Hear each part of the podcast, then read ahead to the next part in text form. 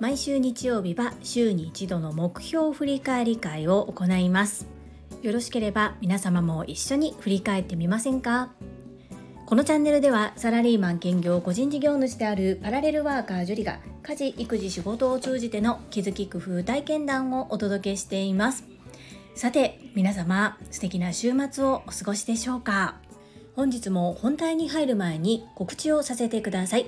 7月29日土曜日、兵庫県西宮市勤労会館大ホールにて株式会社新規開拓代表取締役社長朝倉千恵子先生の講演会が開催されます。会場13時、開演14時、16時終了予定となっております。主催は有限会社ラゴマジョーレピース訪問看護ステーション代表取締役社長青山由美さんです。青山由美さんは朝倉千恵子先生が20年前から継続開催してくださっている女性専用の営業塾トップセールスレディ育成塾、こちらのオンライン版第6期第8期の卒業生でいらっしゃいます。私はオンライン版第7期の卒業生ということで全力で応援してまいります。現役の訪問看護をされている看護師さんである青山由美さん、どうしても同業者の方に朝倉千恵子先生の講義を聞いていただきたいということで兵庫県西宮市で開催を決め主催をしてくださっています。少しでも多くの看護師の方に届いてほしいということで現役看護師の方々の声を形にした文章を読ませていただきます。あなたの仕事が天職に変わるとき、自分ブランドに磨きをかける7つの法則。ホスピタリティは医療現場において患者の体験を向上させ、心理的な安心感を提供する重要な要素です。このセミナーでは患者中心のケアの重要性を強調し、コミュニケーション、共感力、思いやりのスキルを向上させる方法を探求します。患者のニーズを的確に把握し、温かい雰囲気と配慮のある環境を作り出すことで患者との信頼関係を築くことができます。また、感謝の気持ちやチームワークの重要性についても取り上げ、医療現場全体のホスピタリティの向上に貢献します。このようなコンセプトで今回、講演会が開催されます。開催日当日まで残り13日。概要欄もしくはコミュニティのところにお申し込みの URL、 そして詳細を記載しております。ぜひご覧いただき皆様ご参加よろしくお願いいたします。7月は塾生が開催する朝倉千恵子先生の講演会がもう一つございます。7月20日木曜日、静岡県静岡市にて18時30分からイブニングセミナーが開催されます。こちらもコミュニティに詳細を記載しております。お近くの方ぜひ足をお運びください。どうぞよろしくお願いいたします。そんなこんなで本日は日曜日ということで1週間の目標振り返りを行っていきます。YouTube 講演家鴨頭義人さんの調べによりますと、念頭に立てた目標を達成する方 19%、未達成の方が 37%、トータル 56% ということで、残りの 44% の方は念頭に立てた目標すら忘れてしまっている。これではもったいない。せっかくなので週に一度目標を振り返って自分の進捗を客観的に見てみようというコーナーです。私の場合は3つ、健康、学び、個人の活動に分けて毎週振り返りを行っております。それでは参ります。健康です。1、1日1分ヨガを行う、丸。2、毎日1分筋トレをする、丸。3、靴を履いて外へ出る、歩くもしくはジョギング、丸。4、歯のメンテを行う、丸。歯のメンテですが、今は月に一度もしくは2ヶ月に一度定期的に予約をして、そして通っております。ちょうど昨日行ってまいりました。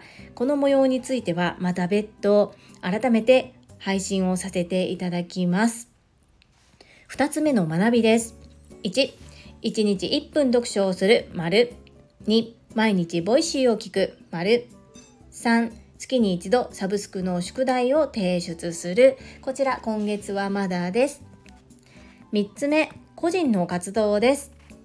1、2つの事業のリンク集を作る。こちらは丸 98% ぐらい完了しております。残りの 2% ちょっと修正が入りまして、そのやり取りが今ボールが私にある状態ですね。キャッチしたまままだ返信できていないので今日中に行います。2つ目、名刺を作り直す丸。3つ目、パワーポイントの作り方を学ぶ。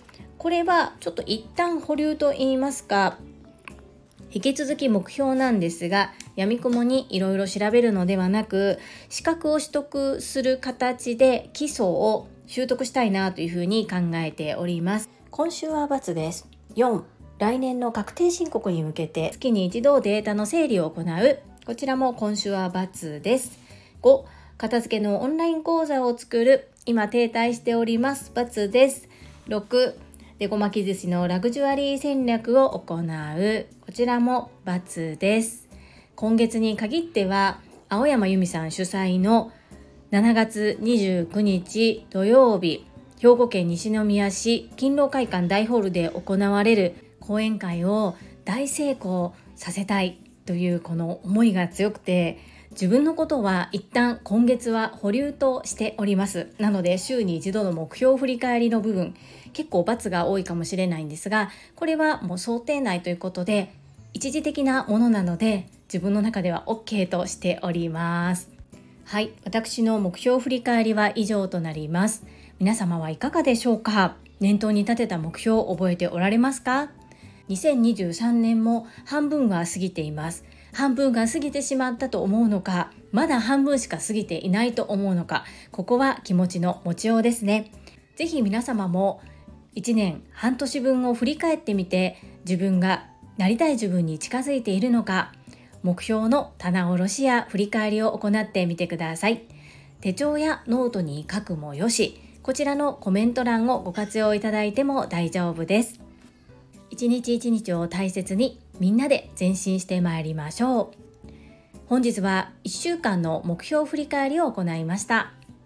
この配信が良かったなと思ってくださった方はいいねを、継続して聞いてみたいなと思ってくださった方はチャンネル登録をよろしくお願いいたします。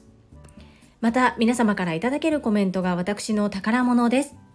コメントをいただけたり各種 SNS で拡散いただけると私とっても喜びます。どうぞよろしくお願いいたします。ここからはいただいたコメントをご紹介いたします。第685回初体験スレッズインストールした書簡アウトプットにお寄せいただいたメッセージです。ココさんからです。ジュリさんの各種 SNS のインフォ、もしかしてリットリンクが正しいですか。推進スレッズの感想興味深かったです。Twitter も TikTok も未経験&スレッズもまだまだです。いろいろ挑戦されてすごいです。ココさん、メッセージありがとうございます。そしてご指摘ありがとうございます。これココさんに書いてもらうまで私全然気づいてなくって、なんでリンクリットって書いたんでしょうね。もう自分でも不思議で仕方がないです。それでそれを毎日コピー&ペーストして貼り続けてました。本当に恥ずかしいです。ココさん、教えてくださってありがとうございます。感謝申し上げます。昨日の配信の分から少しずつ修正を行ってまいります。そして私が各種 SNS に挑戦してみているのは個人の活動を行っているからです。そうでなければ多分こんなにいろいろな SNS に触れてみることはなかったのではないかなというふうに思います。ココさんもご自身がやってみたいと思われるもの、ぜひ一度挑戦してみてください。まさみんダイエットクラブの報告も今はちょっとストップしています。7月29日の講演会に全振りしておりますので、ちゃんとやることはやっているんですけれども、7月29日無事終了しましたらまたコメントをさせていただきます。ココさん頑張っておられるの見てますよ。継続してお互い健康で元気に暮らせる体づくり頑張りましょう。メッセージありがとうございます。続いて第687回発酵調味料手作りにこだわる理由とはにお寄せいただいたメッセージです。石垣島のまみさんからです。ジュリさんこんばんは、石まみです。体は食べたものでできている、この言葉とっても好きです。まさにジュリさんのご子息くんたち、愛情いっぱい注がれて体に良い食べ物を毎日食べてるね。まみぴ、メッセージありがとうございます。体は食べたものでできている、心は聞いた言葉でできている、未来は発した言葉でできている、私も大好きな言葉です。そしてそうなんですよ、子どもたちにはできるだけ家庭で食べる料理は手料理をというふうに頑張っているんですけれども、今ちょっといろいろとバタバタをしていて、会ご飯の時もありますよ。毎日しっかり作れているわけではないです。まみぴ、いつも優しいあったかいメッセージありがとうございます。続きまして第688回子育てやんちゃで初心期中2男子の成長期にお寄せいただいたメッセージです。福田秀夫さんからです。会員番号17、福田秀夫です。長男くん、学校生活も楽しんでいるようですね。よかったですね。クラブ活動も肌に合っているようで一安心といったところでしょうか。りんちゃんも留守番ができるようになってきたようで成長を感じますね。以上です。アンニョン。福田秀夫さん、メッセージありがとうございます。お久しぶりです。長男はそう様子を見ていたんですけれども、少しずついい感じになってきたかなというふうに思います。とはいえ小さなトラブルなどもまだまだあります。それも成長過程に必要な体感だと思ってドーンと構えてみるように心がけております。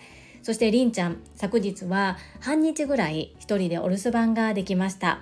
たまにちょっと心配になって電話を入れてみたりするんですけれども、電話もうまく取れるようになってきました。福田秀夫さん、いつも子どもたちの成長を温かく見守ってくださりありがとうございます。メッセージ嬉しかったです。アンニョン。はい、いただいたメッセージは以上となります。皆様本日もたくさんのいいねやメッセージをいただきまして本当にありがとうございます。とっても励みになっておりますし、ものすごく嬉しいです。心より感謝申し上げます。最後に2つお知らせをさせてください。1つ目、タレントのエンタメ忍者みやゆうさんの公式 YouTube チャンネルにて、私の主催するお料理教室ジェリービーンズキッチンのオンラインレッスンの模様が公開されております。動画は約10分程度で、事業紹介、自己紹介もご覧いただける内容となっております。概要欄にリンクを貼らせていただきますので、ぜひご覧くださいませ。2つ目、100人チャレンジャー in 宝塚という YouTube チャンネルにて42人目でご紹介をいただきました。こちらは私がなぜパラレルワーカーという働き方をしているのかということがわかる約7分程度の動画となっております。概要欄にリンクを貼らせていただきますので、合わせてご覧いただけると嬉しいです。どうぞよろしくお願いいたします。それではまた明日お会いしましょう。素敵な週末をお過ごしください。スマイルクリエイター、ジュリでした。